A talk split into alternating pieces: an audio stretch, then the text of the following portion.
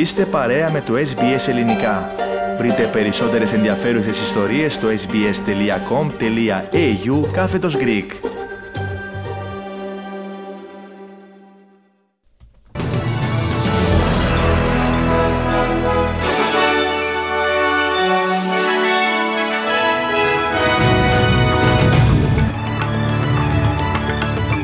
Παρετήσεις κορυφαίων υπουργών και ανεσχηματισμό στην κυβέρνηση της Βικτόριας. Λεκτική υποστήριξη των Ευρωπαίων ηγετών σε Ελλάδα και Κύπρο για την τουρκική προκλητικότητα και... Έλληνας υπήκος μπλεγμένος σε υπόθεση κατάσχεσης μεγάλης ποσότητας κοκαίνης στη Μελβούρνη.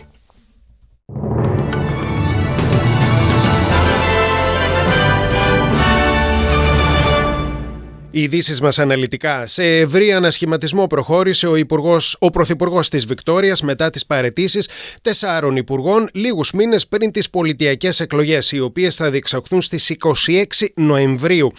Ο Υπουργός Εργασίας και Αθλητισμού Μάρτιν Πάκουλα, ο αναπληρωτής Πρωθυπουργός και Υπουργός Παιδείας Τζέιμς Μερλίνο, ο Υπουργός Υγείας Μάρτιν Φόλεϊ και η Υπουργός Αστυνομίας Λίζα Νέβιλ επιβεβαίωσαν με γραπτές τους δηλώσεις σήμερα το πρωί τις παρετήσεις η Τζεσίντα Άλαν φαίνεται πιθανό να γίνει η νέα αναπληρώτρια πρωθυπουργός της πολιτείας με την κοινοβουλευτική ομάδα των εργατικών να αναμένεται να επιβεβαιώσει τον διορισμό της αύριο το πρωί. Ο Αντάνιελ Άντριου, ο πολιτιακός πρωθυπουργός, λέει ότι είναι πολύ περήφανος που οι γυναίκες μέλη του Υπουργικού Συμβουλίου υπερτερούν τώρα των ανδρών. That's critically important to me. We have made some profound changes to make sure that Uh, women are safe in our state. Women are represented across government boards, our courts and tribunals. Άτομα που διαδήλωναν για την κατάσταση των ανθρωπίνων δικαιωμάτων στην Κίνα διέκοψαν τη σημερινή ομιλία του πρέσβη της Κίνας στην Αυστραλία. Μία ομάδα τουλάχιστον πέντε διαδηλωτών διέκοψε επανειλημμένα την ομιλία του πρέσβη Χιάο Κουάιν στο Ινστιτούτο Σχέσεων Αυστραλίας-Κίνας, στο Πανεπιστήμιο Τεχνολογίας του Σίδνη. Κρατούσαν πινακίδες που έγραφαν να ελευθερωθεί το Θιβέτ και το Χονγκ Κονγκ προτού απομακρυθούν από την αίθουσα.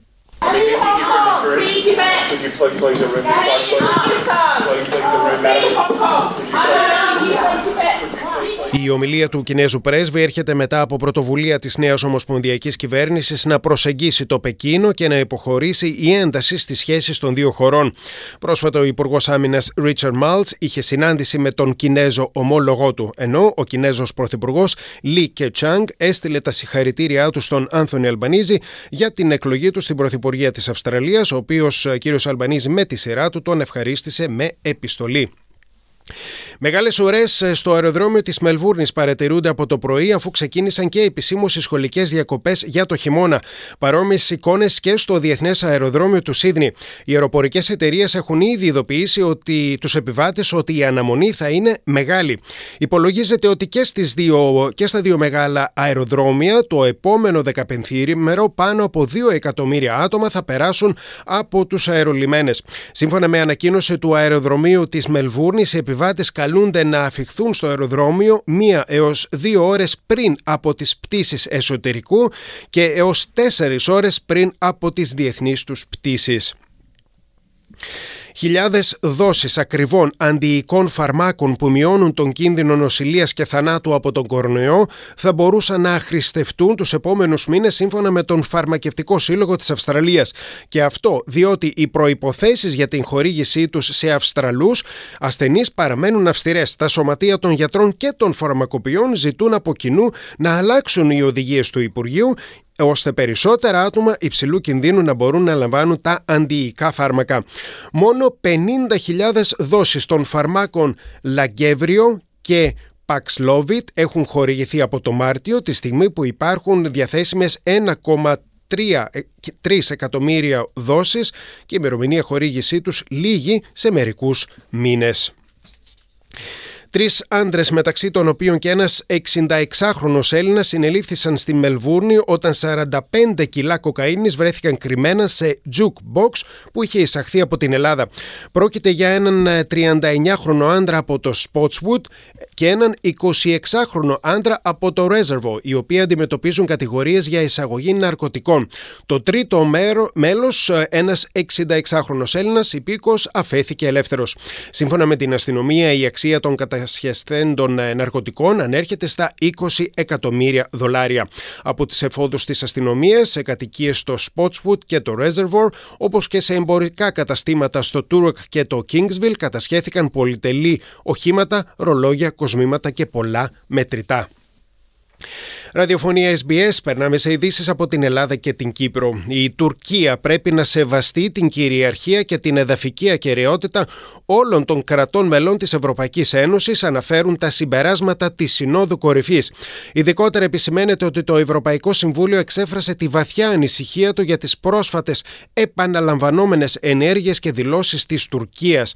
Στις ενέργειες και την κλιμάκωση της επιθετικής ρητορικής της Τουρκίας έναντι της Ελλάδος αναφέρθηκε ο Πρωθυπουργός Κυριάκος Μητσοτάκης ενώπιον των ομολόγων του στο Ευρωπαϊκό Συμβούλιο. Η Αθήνα καλύπτεται απόλυτα από το προσχέδιο των ε, συμπερασμάτων ε, το οποίο ε, ζητά με απόλυτη σαφήνεια από την Τουρκία να σταματήσει να αμφισβητεί την κυριαρχία αλλά και την εδαφική ακαιρεότητα χωρών της Ευρωπαϊκής Ένωσης. Κυβερνητικές πηγές αναφέρουν ότι ο κύριος Μητσοτάκη έκανε μάλιστα αναφορά στις δηλώσεις που είχε κάνει νωρίτερα από τα κατεχόμενο ο Τούρκος αντιπρόεδρος Φουάτ Οκτάι. Όπως προκλητικά ανέφερε ο Τούρκος αντιπρόεδρος από την κατεχόμενη Κύπρο, παίρνοντας τη σκητάλη της επιθετικής ρητορικής, είπε μεταξύ άλλων: Εάν ο αφοπλισμός των νησιών στο Αιγαίο δεν πραγματοποιηθεί το συντομότερο δυνατό, θα αμφισβητήσουμε την κυριαρχία των νησιών στο πλαίσιο του διεθνούς δικαίου και των συνθήκων. Την έντονη αντίδραση του ΑΚΕΛ προκάλεσε η προχθεσινή επίσκεψη του υποψηφίου για την Προεδρία της Δημοκρατίας Αβέροφ Νεοφίτου στην Αμόχωστο. Ο εκπρόσωπος του κόμματος Γιώργος Κουκουμάς έκανε λόγο για προεκλογικούς λαϊκισμούς του Προέδρου του Δημοκρατικού Συναγερμού. Η χθεσινή επίσκεψη του Αβέροφ Νεοφίτου στο Βαρόσι θύμισε τους παλαιότερους θεατρινισμούς του στα πρατήρια καυσίμων. Το Βαρόσι όμως δεν είναι ντεκόρ για την προεκλογική του Αβέροφ Νεοφίτου δεν προσφέρεται για λαϊκισμούς στο Βαρόσι. Η δήλωση της Εζεκίας Παπαγιωάννου, όπως ήταν φυσικό, προκάλεσε την έντονη.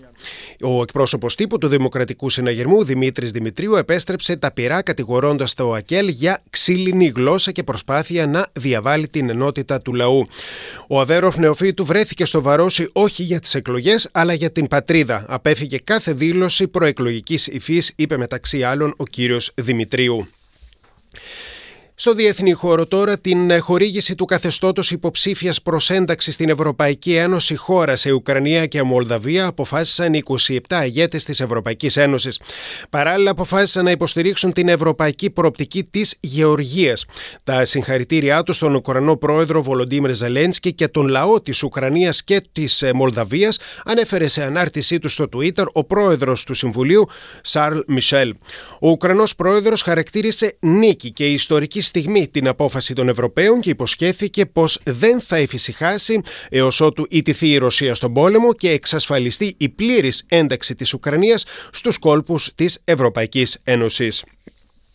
Τουλάχιστον 68 άνθρωποι έχουν χάσει τη ζωή τους από τις πλημμύρες που προκάλεσαν εισφοδρές βροχοπτώσεις στις τελευταίες εβδομάδες σε διάφορες περιοχές του Μπαγκλατές, σύμφωνα με τον νεότερο απολογισμό των αρχών της ασιατικής χώρας. Τα περισσότερα θύματα πνίγηκαν, αλλά αναφέρθηκαν επίσης θάνατοι από κεραυνούς και δαγκώματα φιδιών στις πληγήσεις περιοχές. Οι πλημμύρες έχουν προκαλέσει εκτεταμένες καταστροφές σε σπίτια, καλλιέργειες και δρόμους. Ο πρόεδρος των Ηνωμένων Πολιτειών Τζο Μπάιντεν δήλωσε βαθύτατα απογοητευμένος από την απόφαση του Ανωτάτου Δικαστηρίου της χώρας, το οποίο ακύρωσε ένα νόμο της πολιτείας της Νέας Υόρκης που περιόριζε το δικαίωμα των πολιτών να φέρουν κρυμμένα όπλα σε δημόσιους χώρους. Ο δήμαρχος της Νέας Υόρκη, Νέας Υόρκης, Eric Adams, εξέφρασε τον φόβο ότι με την απόφαση που πήρε το ανώτατο δικαστήριο θα περιοδοτηθεί ένα κύμα βίας. Στο μεταξύ, στο Κογκρέσο, το διακομματικό νομοσχέδιο για την οπλοκατοχή συγκέντρωσε αρκετές ψήφους ώστε να ξεπεραστεί και το τελευταίο διαδικαστικό εμπόδιο. Η ψηφοφορία για την έγκρισή του από την Γερουσία αναμένεται να διεξαχθεί σήμερα. Και Σήμερα ξεκινά η προβολή σε συνδρομητικό κανάλι και εδώ στην Αυστραλία η τηλεοπτική βιογραφική σειρά για τον Γιάννη Αντετοκούμπο. Ο τίτλος της σειράς είναι Rise και αφηγείται τις κακουχίες που αντιμετώπισε η οικογένεια Αντετοκούμπο μετά τη μετανάστευση από την Ιγυρία στην Ελλάδα. Ο Γιάννης Αντετοκούμπο δήλωσε ότι ελπίζει ότι θα εμπνεύσει όσους βρίσκονται σε παρόμοιες συνθήκες να διατηρήσουν την πίστη, να παραμείνουν πιστοί στους στόχους τους και να μην εγκαταλείψουν την προσπάθεια για μια καλύτερη ζωή.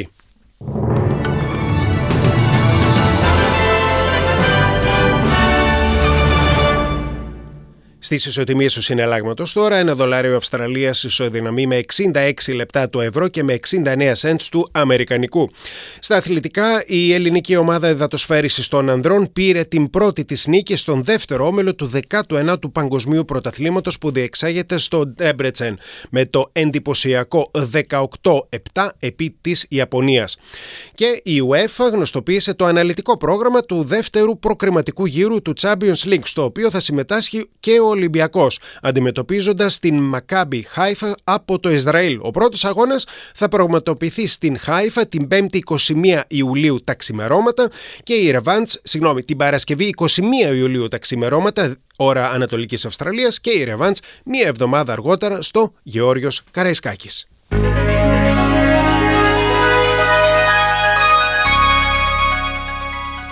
Και η πρόγνωση του καιρού για αύριο Σάββατο, αρχικά στην Αυστραλία. Στο Σίδνεϊ, έθριος καιρός 9 έως 22. Στην Καμπέρα, λίγη συννεφιά 3 έως 14.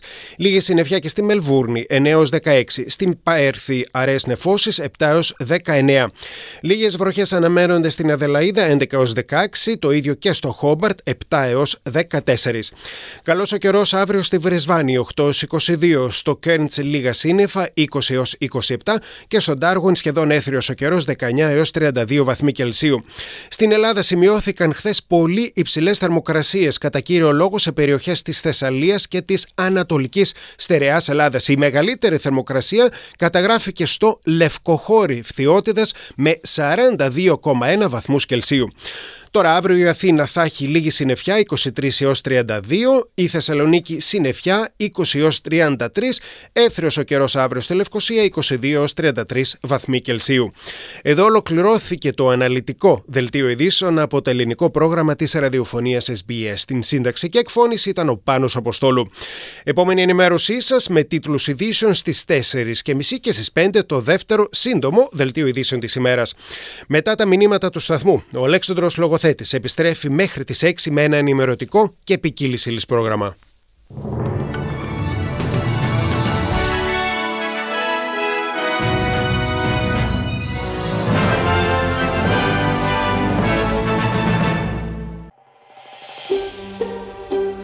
Θέλετε να ακούσετε περισσότερες ιστορίες σαν και αυτήν; Ακούστε στο Apple Podcast, στο Google Podcast, στο Spotify ή οπουδήποτε ακούτε podcast.